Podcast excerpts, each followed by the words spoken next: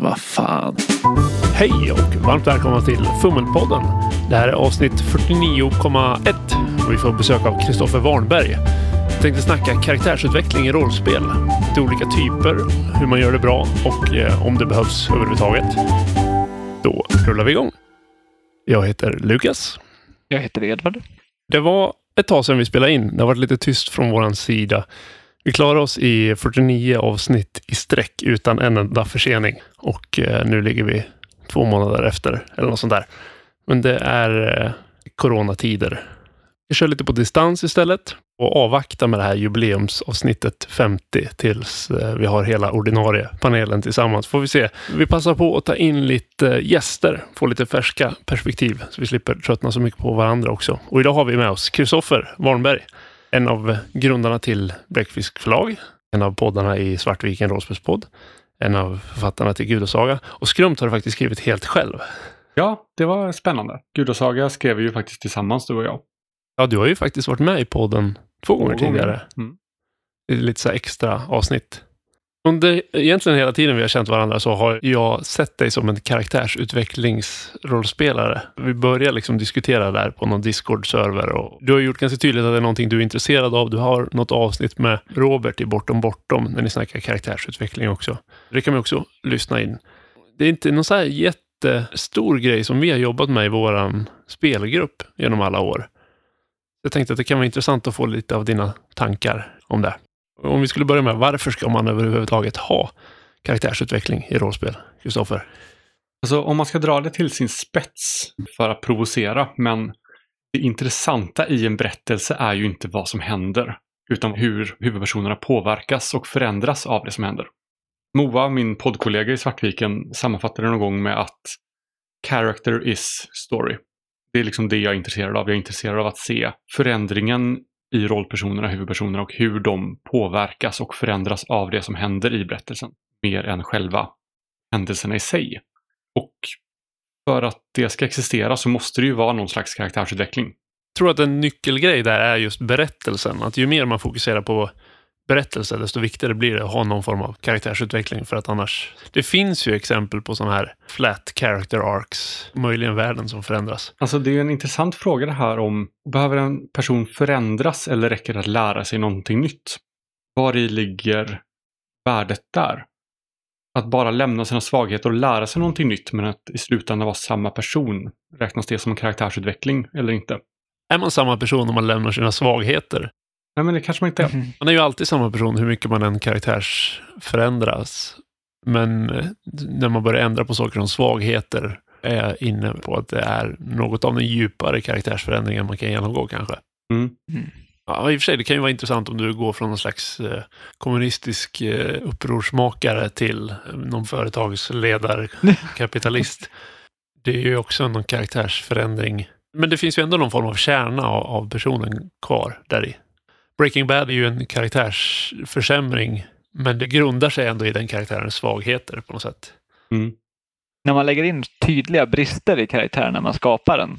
Det är ju inte alltid, men någonstans så ser man det som ett mål i att jobba bort bristerna. Som du sa, liksom, att vara en frihetskämpe och sen blir cynisk. Har du skapat en karaktär med den avsikten att gå dit? Eller ser du mer som att det ska komma dit naturligt? Det är en teknik jag använder rätt mycket när jag skapar karaktärer, att jag försöker att skapa en rollperson som inte är där jag vill att den ska vara. Utan om jag vill att en rollperson ska vara initiativtagande så skapar den så att säga ett eller två steg innan det. Det vill säga att den inte är initiativtagande. Men att den måste lära sig att bli initiativtagande under berättelsens gång. Så när man har kommit en bit in i berättelsen och har prövats och utmanats så till slut lär sig rollpersonen att bli initiativtagande. Och då är den på en sån plats där många andra kanske skulle vara från början så att säga. Så istället för att säga att okej, okay, men jag vill ha en rollperson som står upp för sig själv. Så skapar man en rollperson som inte gör det men som har som mål att lära sig att göra det. Och då har man ju byggt in en karaktärsutvecklingsmöjlighet från början. Med målet då att leda fram till en rollperson man vill spela så att säga. Ja, eller landa någon annanstans kanske för att det händer några andra saker. Ja, men precis. Och det kan ju också vara spännande. Det finns ju en charm i att såklart spela där man vill spela. Men Det är ju en klassiker också att eh, resan är målet. Så att processen fram till någonting som man vill ha kan ju ibland vara intressantare än att bara få det man vill ha. Egentligen, nu när jag tänker efter, en klassisk variant av karaktärsutveckling i rollspel är ju att man ökar färdighetsvärden och sådana grejer. Men det gör man ju också i någon slags planerad bana, att man tänker att ja, men det här ska vara en mäktig krigare och sen måste man levla upp den för att bli en mäktig krigare. Men om man bara skapar en sån här level 20 Dungeons Dragons karaktär från början, Mm. då har man inte förtjänat det och då är det inte lika roligt. Det är som att spela tv-spel med fusk. Mm. Det blir liksom inte lika roligt när man har alla de här pengarna eller vad man har fuskat fram för att kunna köpa grejer. Har man samlat ihop dem så känns det lite mer värt. Något jag tyckte var ganska intressant var motsatsen till det där Dungeons and Dragons-varianten när vi spelade Blades in the Dark. Som då har en mekanik så att du får erfarenhetspoäng eller vad man nu kallas i det spelet eh, av att spela på dina brister. Har du fått ett vad de kallar trauma eller något sånt där i det här spelet Ja, precis. så uppmuntras du att utmana dina trauman eller konfrontera dem eller liksom i värsta fall liksom balla ut uti- utifrån dina trauman. Vilket ju är karaktärssvagheter. Mm. Bidrar ju till just karaktärsutveckling och karaktärsspelande på en helt annan nivå. Ja, fast i Blades är det nästan negativ karaktärsutveckling eftersom de får mer och mer trauman Ja. som gör dem till sämre och sämre lämpade att vara där de är och de får fler och fler svagheter. Eh, Vilket ju också är en slags karaktärsutveckling, helt klart. Mm. Och sen, alltså om man tar just det här character as story, så genom att koppla karaktären till det som händer så kan man ju få väldigt mycket mer respons i äventyret så att säga. Det intressanta kanske inte är att det visar sig att rollpersonens bror är mördaren hela tiden. Det kan vara en twist. Men det som är på riktigt intressant i det, kärnan i den här situationen är ju inte faktumet att mördaren är brodern. Utan det som är intressant är ju hur hanterar rollpersonen det faktumet? Vilka effekter har det på rollpersonen att få reda på att min bror är mördaren? Den delen tycker jag är mycket mer intressant att utforska än okej, det var min bror. Visst, det kanske är en intressant twist, men det som är riktigt kul att grotta ner sig i är ju hur påverkar det mig? Hur förändrar det min världsbild? Hur förändrar det mina relationer till min bror, till min familj och till hela fallet? Om jag spelar polis till exempel och upptäcker att min bror är mördaren, kommer det förändra hur jag ser på fallet? Vill jag lösa det eller någon dynamik kommer förändras där? Ja, jag vet inte, vi har ju nu på senare tid spelat kortare möten där det liksom bara är en fyra timmar kanske. Så jag tror jag har blivit mindre mån om att gröta ner sig i som karaktärsutveckling. Tidigare så kunde ett halvspelmöte gå kring en diskussion mellan två spelarkaraktärer angående hur man uppfattat någonting eller hur man bemöter omvärlden. Jag tror inte vi riktigt tar oss den tiden nu. Fast jag vill nästan motsätta mig att det vi ägnade oss åt då var karaktärsutveckling överhuvudtaget. För som du säger, det kunde vara hela spelmöten som gick åt till en eh, filosofisk diskussion eller nå- någonting man inte kom överens om.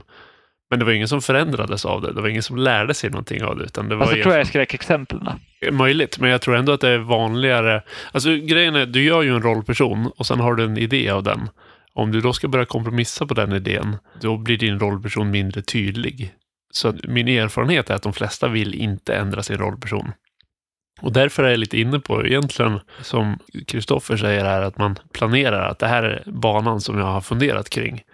Och sen kanske man hamnar någon annanstans. Men då ger man sig in med inställningen att man ska hålla utkik efter lägen att förändras. Snarare än, som jag ofta upplever, att man motsätter sig alla utrymme för förändring.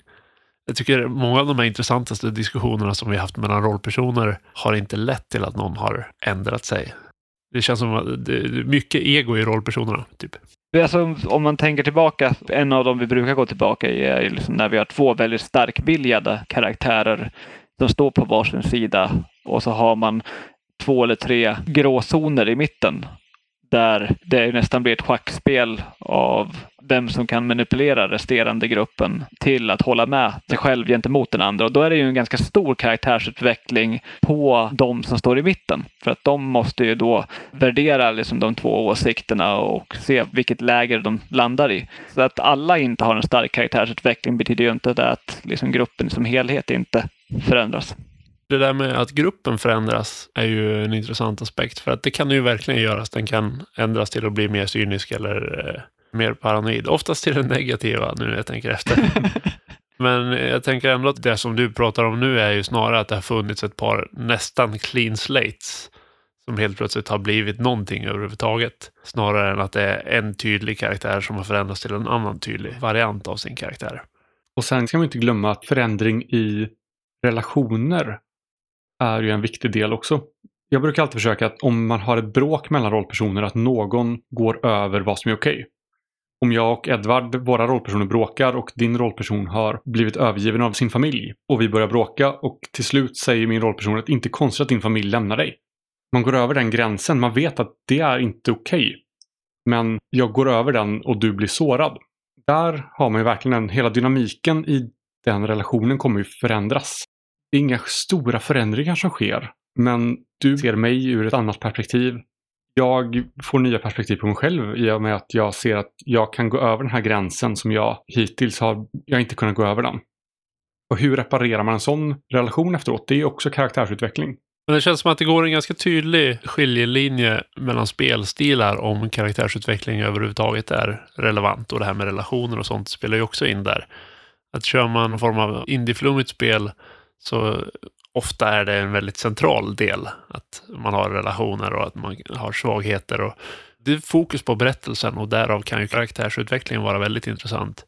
Många tradspel så är det ju mycket rollpersonsgestaltning och den typen av inlevelse. Och där blir det också intressant med vem rollpersonen är som person och förändras. Och spelar man åt OSR-hållet, där finns det ju kanske sällan något större intresse för vem rollpersonen är och hur rollpersonen kommer förändras i sin personlighet och sina värderingar och svagheter och så vidare. Så det känns ju väldigt dels stance kopplat och dels spelstilsmässigt kopplat. Just i OSR sker väl mycket av utvecklingen i vad rollpersonen och spelaren lär sig. I förra grottan så fanns den här typen av fällor. I nästa grotta jag går in i så är jag medveten om det, jag har lärt mig det. Och jag utvecklas och tar med mig verktyg för att hantera det i nästa grotta. Det är sant. Och det är nästan en metamässig utveckling där. Mm. Att spelaren lär sig det oberoende av rollpersonen också. Mm. Jag tänkte säga lite arbetsmannamässigt, att man blir bättre på sitt craft. Ja, men lite så.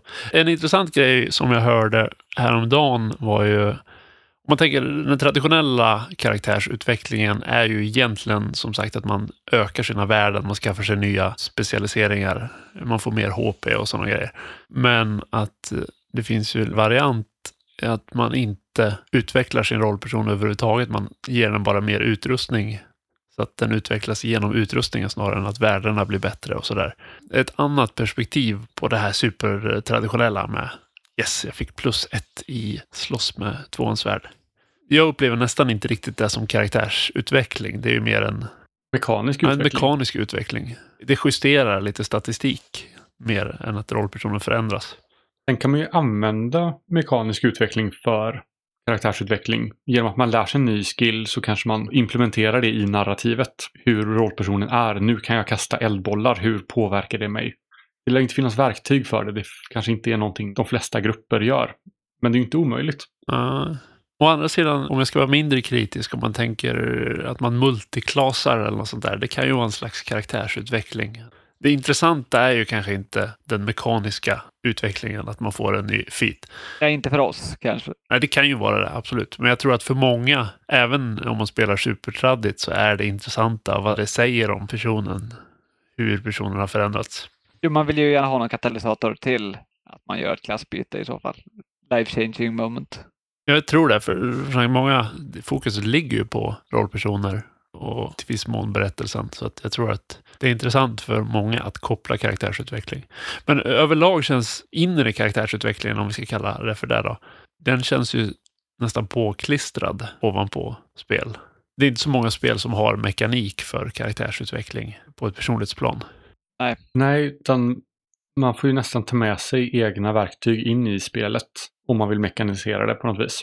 En del spel, till exempel Fate, har ju någon slags där man skriver om aspekter. Just det. Det är ju en karaktärsutveckling. Man har ju en mening som beskriver en del av, av hur och vem man är. Typ, jag står alltid upp för de svaga. Om någonting händer och man skriver om den, då har man ju också gjort en mekanisk utveckling. Det är sant. Och sen kan man använda den aspekten på andra situationer. Man får en bonus om man aktiverar sina aspekter så att säga. Just det. Asks hade väl också något? Mm, man ändrar ju sina labels där va? Ja, just det. Labels. Det är ju intressant. Man ändrar sina stats. Det är mer i hur omvärlden ser på en än hur man själv. Hur man ser på sig själv tror jag. Det är sant. Om man spelar ju tonåring så att hela ens självbild bygger på vad andra tycker om en. Peter Malmbergs fornsaga, att man har några personlighetsdrag. Om man spelar på dem x antal gånger så får man XP och då får man möjlighet att förändra dem och sådär. Så att det finns ändå lite inbakat i systemet att man ändrar sin personlighet lite grann successivt. I Skrömt så la ju du in det här eh, karaktärsutvecklings... Eh, Loggen ja. ja, logg, just det, precis. Den går ju att plocka med sig till mer grejer. Ja, den går egentligen ut på att karaktärsutveckling går igenom några olika faser. Du har en svaghet, låt säga att du är snål. När svagheten utmanas kan du antingen välja att ge efter för svagheten och då vara snål helt enkelt. Eller stå emot din svaghet och inte vara snål. Och den här modellen bygger då på att man i olika faser har olika möjlighet att stå emot eller ge efter för sin snålhet. Så första fasen går ut på att du måste ju etablera att du är snål. Så de första gångerna kan du inte stå emot. Varje gång din snålhet prövas så måste du vara snål. Alla måste vara medvetna om att du är en snål person. Annars så finns det liksom ingenting att utveckla. Om man har misslyckats några gånger så kan man gå vidare till nästa fas som då är att man blir medveten om sin egen snålhet. Man kan fortfarande inte riktigt stå emot sin snålhet för det är så ingrott i en. Man kan börja arbeta med den. Så nu får man börja stå emot. När man hamnar i situationer där snålheten prövas så får man välja någon eller några gånger att stå emot den. Men i alla andra situationer så måste man ge efter för den. I varje sån här fas så får man liksom kryssa i en box.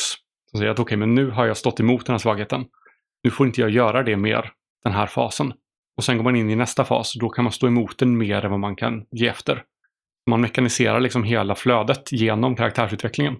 Den delen känns indieflummig. Man eh, justerar lite pacing och man har olika faser och man eh, faller liksom tillbaks på någon form av verktyg som guidar en till en bra karaktärsutveckling.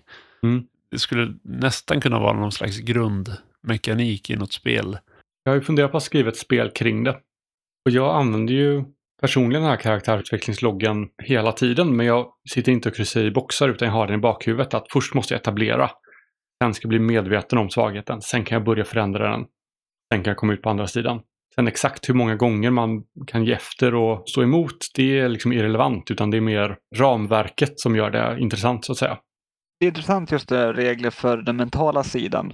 En replay där folk spelar Fria Ligans Alien-spel. Där de gör några empathy rolls. De klarar inte av att göra det de försöker göra för de är för empatiska. Ah, okej. Okay. I det fallet försöker de skära ut en databank ur en Android-robot och på grund av att de har lyckats med empatin klarar de inte av att göra en kirurgiskt ingrepp på någonting som trots allt är en maskin. Men de ser för mycket mänsklighet i den. Ja, ja men det blir ju en slags mekanik för att kontrollera att man spelar sin rollperson rätt.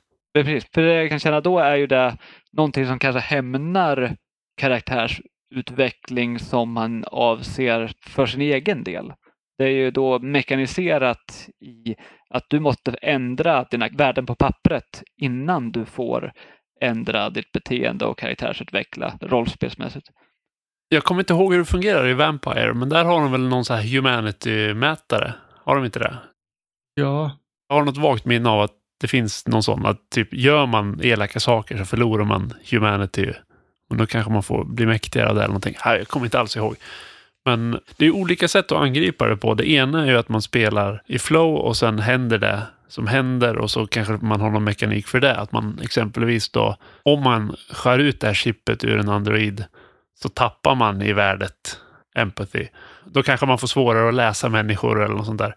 Lasers and feelings är ju också en sån här intressant karaktärsutvecklingsmekanik jag kommer inte ihåg hur reglerna fungerar nu, hur mycket man ändrar på de här. Men där väljer man ju liksom, antingen så är man duktig på lasers eller så är man duktig på feelings.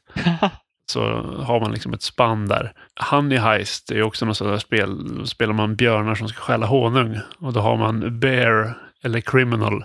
Och vissa saker kan göra då att man blir allt mer criminal och då blir man sämre på bear-grejer men bättre på criminal-grejer och så spårar det ur i slutändan. Men är det en enkelriktad gata där du blir mer och mer okontrollerad eller kan du tvinga dig tillbaka? Nej, du, liksom, du balanserar för att se ungefär var man vill ligga och det finns fördelar med båda. Men de, det är ju en slags karaktärsutveckling också som spelar sig i färdigheter genom att man blir eh, sämre på vissa saker och bättre på andra saker. Men det säger även någonting om att man är mer på ett sätt som person och mindre på ett annat sätt som person. Så det finns djup karaktärsutvecklingspotential i det här spelet där man är björnar som stjäl honung.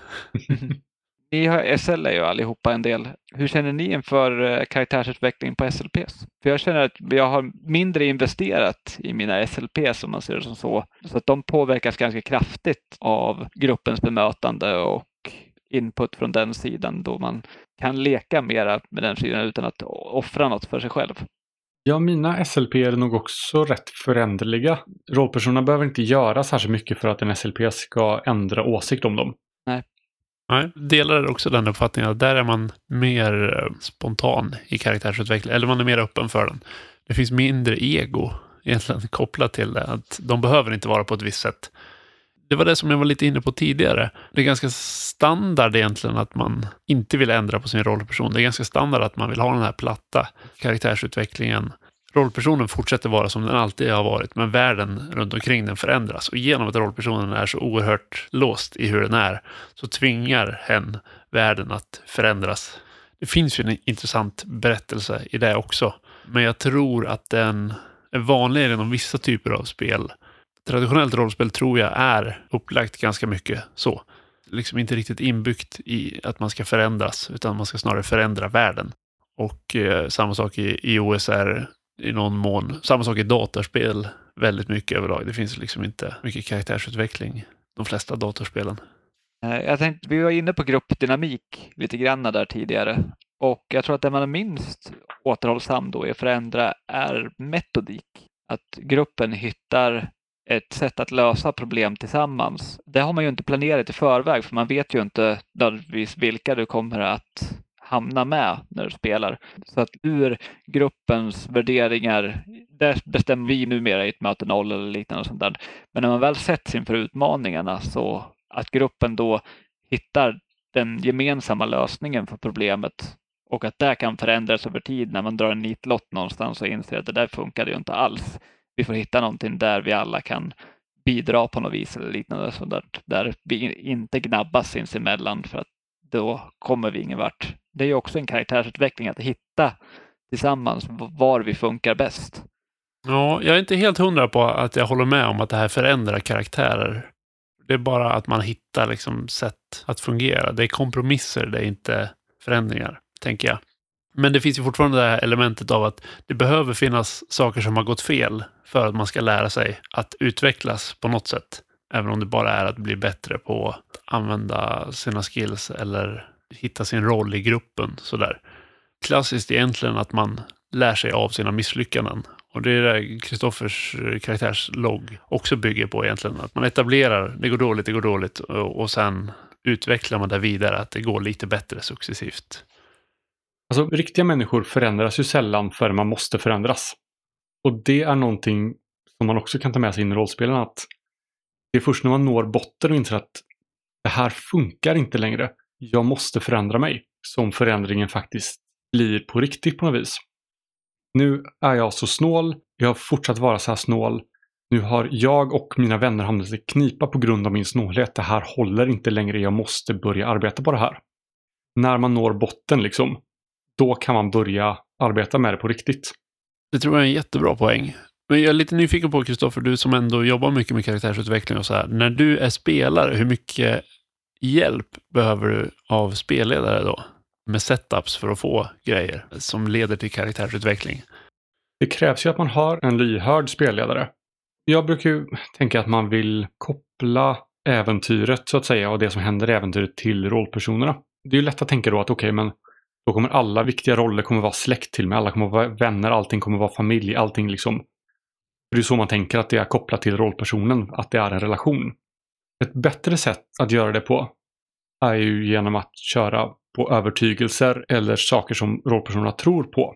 Om jag som spelare har en rollperson som tror att människor är goda, då vill jag ju att spelledaren ska anamma det och sätta upp situationer där min rollperson hela tiden bombarderas av att människor är inte goda. Det låter inte som ett problem hos de flesta traditionella spelledarna i och för sig. Eller då om, om vi vänder på det, att min rollperson är övertygad om att människor är i grunden onda varelser. Då vill jag ju att rollpersonen ska skapa scen efter scen som motsäger det här och som utmanar min övertygelse. Och där behöver man ju spelledarens hjälp. Det är väldigt svårt att, om jag har en sån svaghet, att själv göra någonting med den om inte man har en spelledare som möter den och faktiskt sätter upp situationer där ens svaghet utmanas. Så där behöver man ju spelledarens hjälp till stor del för att kunna göra en vettig karaktärsutveckling. Ja, det låter väldigt rimligt. Jag vet att jag lyssnade på någon actual play-podd där de pratade om att de hade så här mellansamtal om sina rollpersoner med spelledaren. Då. Hur känns det? Vilken riktning vill du utveckla din rollperson? Så att spelledaren fick krokar, eller vad man ska säga, att hjälpa till med karaktärsutvecklingen. Det låter vagt bekant.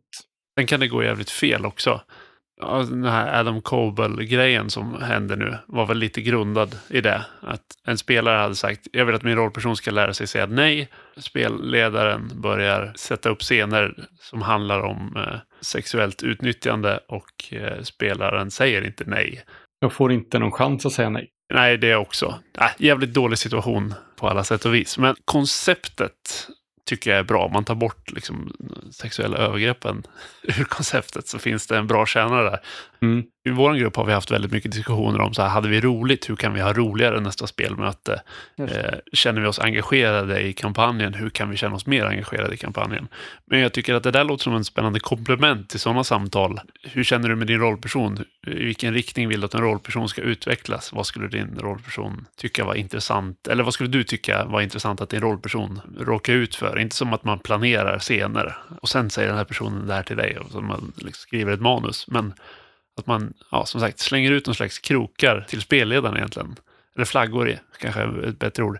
Eh, det här skulle jag vilja att min rollperson ställdes inför eller började ifrågasätta hos sig själv. Och då får spelledaren en chans att planera content helt enkelt som skulle kunna innebära det. Det behöver inte vara rälsade scener som man absolut ska in i, men det kan finnas någon SLP som de troligtvis kommer att interagera med som har ett visst beteende som kan provocera fram en karaktärsutveckling hos en rollperson tror jag kan vara intressant. Ja, men precis. Jag brukar prata om planerad karaktärsutveckling, men det är så lätt att missförstå vad man menar med det. För när man säger planerad så tänker folk att okej, okay, men då har du planerat ut precis hur det här ska funka. Om du ska gå från att vara snål till inte vara snål och lära dig att vänskap är viktigare än pengar. Då har du redan tänkt ut exakt alla steg i den för du har planerat hela den från start till mål. Vilket man väldigt sällan har. Man har en riktning. Så jag man kanske ska prata om riktad karaktärsutveckling eller målinriktad. Jag vet ungefär var jag vill komma. Jag vet ungefär vad jag behöver lära mig för att nå dit. Eller vad min rollperson behöver lära sig för att nå dit. Men jag vet inte hur jag kommer dit. Jag vet inte vilka utmaningar som dyker upp. Jag vet inte hur rollpersonen kommer reagera när den blir utmanad. Men någonstans där i fjärran har jag målet att inse att vänskap är viktigare än pengar. Men det som är intressant är att det blir en väldig klyvning för de flesta människorna vill inte bli utmanade. De vill inte förändras. Du som spelare har det målet men inte karaktären. Ja men verkligen. Ja, för karaktären har ju nästan det motsatta målet. Jag ska få världen att acceptera mig för den jag är. Eller jag ska få vara mig själv. Eller jag, de flesta är ganska tjurskalliga på det sättet, tänker jag. Ja, och det är där det här med att etablera kommer in. Rollpersonen tycker inte det är ett problem att han är snål, för hen tjänar på det det är nyttigt för när hen är snål så får han ju mer pengar. Även om en slänger andra under bussen så får jag mer pengar liksom, så det är ju till nytta för mig. Medan jag som spelare behöver ju sätta rollpersonen i situationen där den så småningom börjar hamna i knipa på grund av sin svaghet. Det har ju med stances att göra, att vara frånkopplad sin rollperson. Mitt uppdrag som spelare är att aktivt sätta rollpersonen i situationer som sabbar för den, för att den ska lära sig någonting. Och det är nog någonting som många rollspelare kan ha svårt att riktigt acceptera. För det är, jag tror inte det är många som spelar så. Jag, vi har ju haft de här diskussionerna lite grann eh, över nätet och så genom åren. Och det är väl det som har varit min extrema provokativa hållning i det här ämnet. Att nej, fan, man ska inte hålla på och planera, för jag vill inte sitta och tänka som spelare vad man vill ska hända och jag vill inte ha något mål, utan jag vill gestalta min rollperson och leva mig in i hur den tänker och, eh, och så får det som hända händer. Ska man vara mer nyanserad så tror jag att det finns ju någon slags medelväg, helt klart, att det går att kompromissa. Men det lutar ju ändå mer åt eh, form av indieflum-håll där man är mer i någon författare eller regissörs stance där man betraktar utifrån som spelare och tänker att i den här riktningen vill jag att det ska röra sig. För det tycker jag är intressant. Men rollpersonen vill att det ska röra sig i någon annan riktning och ser inte det här utifrån perspektivet. Nej, men precis. Jag tror att det är en smakfråga hur man tycker om sina rollspel. Men jag tror att det är en intressant möjlighet att utforska om man tycker att det är spännande med karaktärsutveckling. Det senaste vi spelade som var lite, lite längre, då hade min karaktär en riktigt dålig dag och var så tjurig hela i stort sett det spelmötet. Och i slutet av spelmötet mer eller mindre så blir jag konfronterad av Lukas karaktär. Liksom går åt sidan. Liksom, hur är det med dig? För att det är okej okay att du är tjurig men vi måste ta itu med det här för det drar ner mooden mer eller mindre. Att presenteras liksom vad ens beteende faktiskt är av en av de andra karaktärerna gör ju att man tvingas konfrontera hur man agerar. Ja, men det tycker jag är en intressant poäng. Jag tror att för att karaktärsutvecklingen ska bli bra i rollspel, rollspel är en gruppaktivitet och allt annat är liksom gruppinriktat. Och jag tror egentligen att karaktärsutveckling också blir bäst om man gör det som grupp. Att man hjälps åt att utveckla varandras karaktärer. Egentligen har jag varit inne på det här tidigare när vi har snackat om foliering. Att man förtydligar varandras karaktärer genom att ha motsatta personlighetsdrag. Men jag tror även, som det här exemplet du tar upp nu Edvard, med att man konfronterar en karaktär som beter sig på ett eh, knepigt sätt gör också att man validerar att den karaktären beter sig på det sättet i fiktionen. Man etablerar det tydligare och man ger den spelaren en chans att eh, utveckla rollpersonen på något sätt. Det är väldigt lätt hänt att folk får hållas på sitt hörn och ja, ja, men den spelar en sur rollperson så den får fortsätta vara sur. Eller en klassiker som kanske inte är hundraprocentigt relaterad men som ändå är på samma planhalva är rollpersoner med hemliga bakgrunder på ett eller annat sätt. Och någon frågar så här, ja hur är det med det där?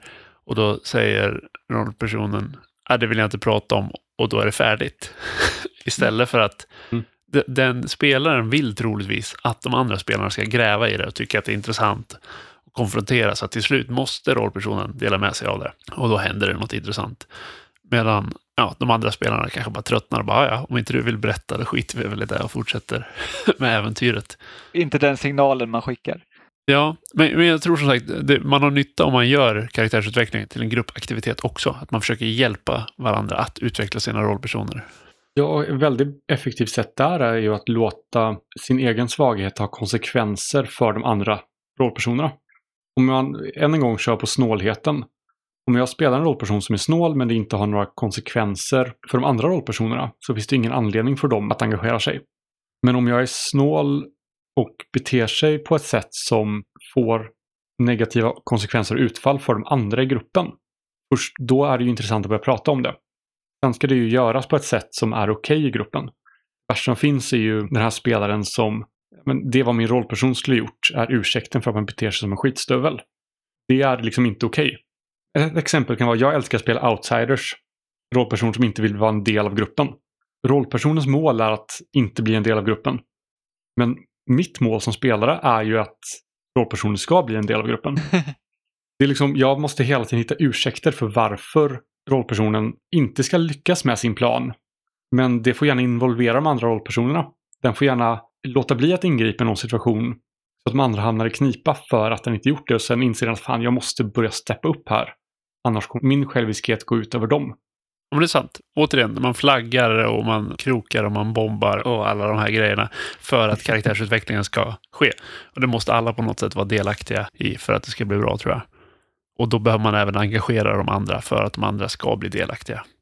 Sen, jag, jag tror i slutändan så är det här en, en ren preferensgrej. Vissa är väldigt nöjda med att ha karaktärsutvecklingen bara som mekanisk förbättring Vissa är nöjda med att ha karaktärsutvecklingen men låta det vara lite fluffigt och i skymundan. Så man inte riktigt vet vad som händer och vissa tycker att det är spännande att eh, jobba aktivt med karaktärsutveckling och ha det som eh, en del av mål med spelandet. Och vissa bryr sig kanske inte om det överhuvudtaget. Nej, det är ju viktigt att påpeka det att att jag pratar mycket om karaktärsutveckling betyder inte att jag tycker att alla andra ska spela så. Däremot så vill jag gärna ge verktyg till dem som är nyfiken på det det är ju en rätt stor skillnad i att säga att du ska spela med karaktärsutveckling och här finns verktyg om du skulle vara intresserad. Ja, man måste få prata om saker man tycker är roliga. Dels för att inspirera andra, dels för att kanske dela med sig av tankar. Och, och ibland så får man komma med i podd om man ropar tillräckligt högt. Om man tjatar tillräckligt mycket. Prata om samma ämne i fyra, fem år så får du Ja. vara med i Fummelpodden. Det är så man jobbar. Och eh, gärna någon form av extrem situation. Som senast vi hade gäster så var Edvard borta under ett halvår i Japan. Och nu är det corona. Ja, Det är, nyc- det är nyckeln. Mm. Förhoppningsvis ligger de inte på samma nivå. Det kan finnas en viss nyansskillnad. Men eh, jag känner att jag har fått lite mer tankar och idéer just det här om att hjälpas åt och att plantera mer som spelledare. Även om jag inte är så jättemycket personligen för det här metatänket så tycker jag, jag tycker om att metatänka utanför spelmötena. Så att jag tror att det är en lösning för mig att få in lite mer karaktärsutveckling i mitt spelande i alla fall.